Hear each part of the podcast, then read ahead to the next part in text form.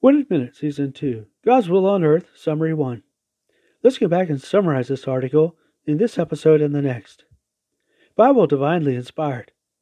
When separating the five books of Psalms, there are thus total 70 books written by some 40 men. Squaring that number, the writing spans 1600 years' time.